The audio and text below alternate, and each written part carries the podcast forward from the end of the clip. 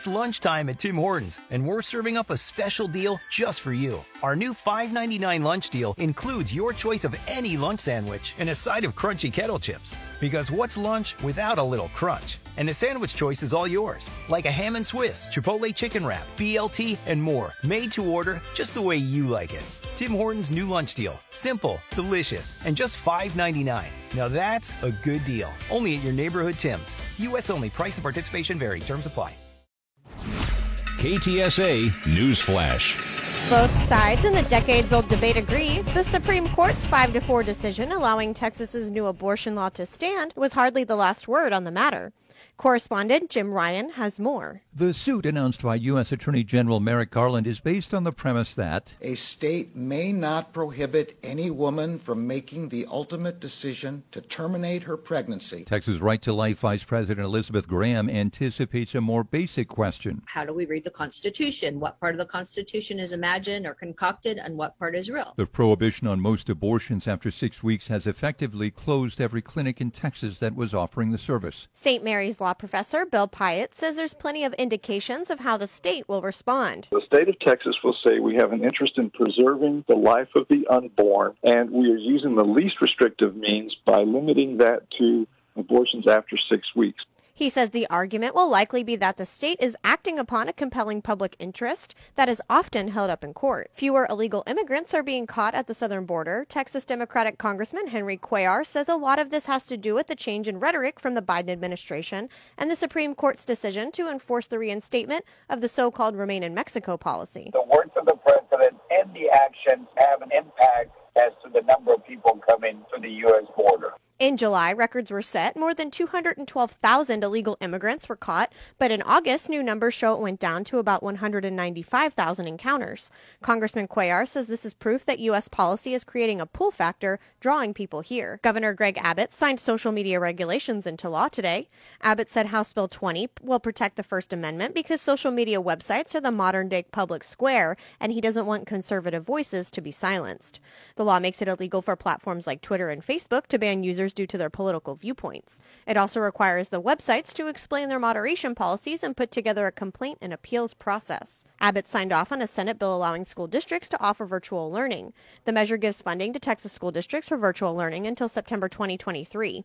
It goes into effect immediately. Governor Abbott honored first responders Friday at the annual Star of Texas Awards in Austin. Abbott awarded 46 Texas first responders with the Star of Texas. We will always step up and recognize the heroism that is so incredibly unique among our true Texas heroes. Governor Greg Abbott is highly critical of President Joe Biden's order mandating large businesses to require vaccines or weekly coronavirus tests for their employees.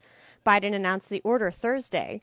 Abbott has resisted vaccine mandates in Texas, barring local governments and school districts from enacting their own. He denounced Biden's move as a power grab. Biden's order involves businesses with more than 100 employees, meaning about 80 million American workers will be affected. Abbott encourages Texans to be vaccinated, but says nobody should be forced to do so. Metro Health officials are reporting 295,953 cases of coronavirus in Bexar County. The total includes 953 cases that were reported Thursday. Officials reported 21 new deaths, raising the county's death toll to 4,017. The number of patients hospitalized is now 1,159. Nearly 278,000 patients have recovered. So far, no cases of the Mu variant are confirmed in Bexar County. Coronavirus hits people differently, and a new study at the University of Texas Health System shows it has little to do with age. Dr. Grace Lee's team has been studying why some people get sicker than others. She says factors such as obesity and sex figure into immune health grades, with women less likely to get sick from the virus. Dr. Lee found that those with the worst immune health grades are 19 times more likely to die from the coronavirus. She hopes her study's metrics will be used to help determine treatments, such as informing doctors who should get booster shots. Correspondent Jim Ryan has more details about a Houston child that died after being left inside a hot car. It was a typical Thursday morning for a busy Houston area mother of three. She dropped off the five year old and the three year old. Sheriff Sergeant Ben Bell says the woman intended to drop off her youngest child at daycare as well. But apparently left the one year old child in the vehicle. The girl was found hours later still in the car. She had already died. Prosecutors have not said whether charges will be filed against the mother. Southeast Texas police are looking into a bomb threat at Texas Right to Life. Bellaire police say that the pro life group received a threatening email and suspicious package this morning. The package has been confiscated by officers. No injuries were reported. Texas Right to Life was heavily involved in the Texas legislature passing a fetal heartbeat bill making abortion illegal after a heartbeat is detected. They also put up a website letting people anonymously report violations of the new law. GoDaddy later took the website down, citing terms of service violations. The FBI is going to investigate whether a massive Dallas police data loss was on purpose. Police Chief Eddie Garcia asked the FBI for help earlier this week after it learned the now fired worker who deleted 22 terabytes of data earlier this year had removed data twice before. Executive Assistant Police Chief Albert Martinez told a city council committee today the FBI cybercrime unit will be involved in the probe. There will also be an outside forensic audit. A woman is in custody after an armed standoff in Pleasanton City Hall ended peacefully.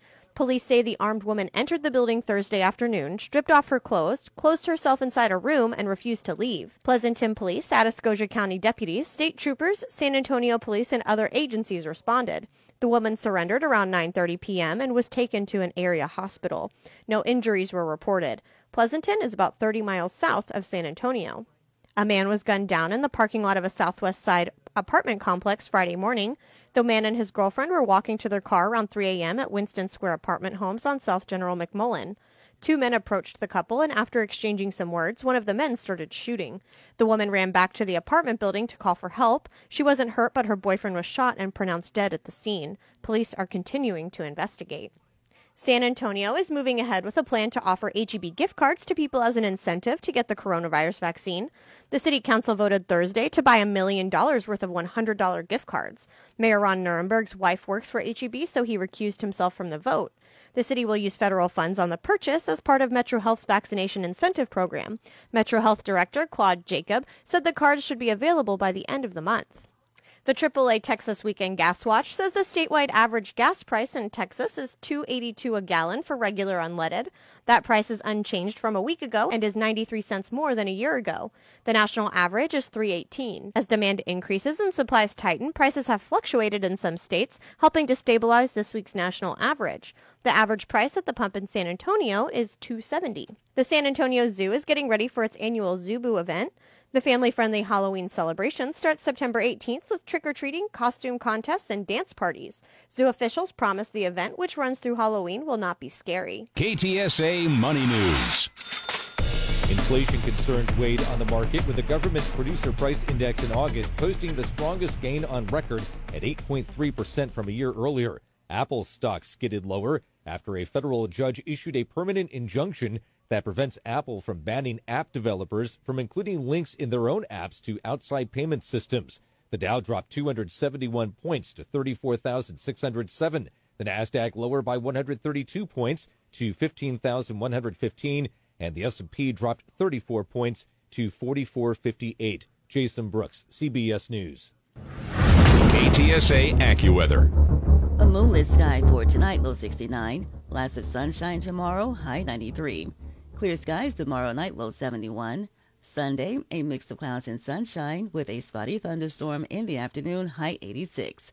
I'm Cheryl Golden with your KTSA Stevens Roofing AccuWeather forecast. And I'm Katie Barber. Good news around the clock at News Talk 550 KTSA and FM 1071 and news anytime online at ktsa.com.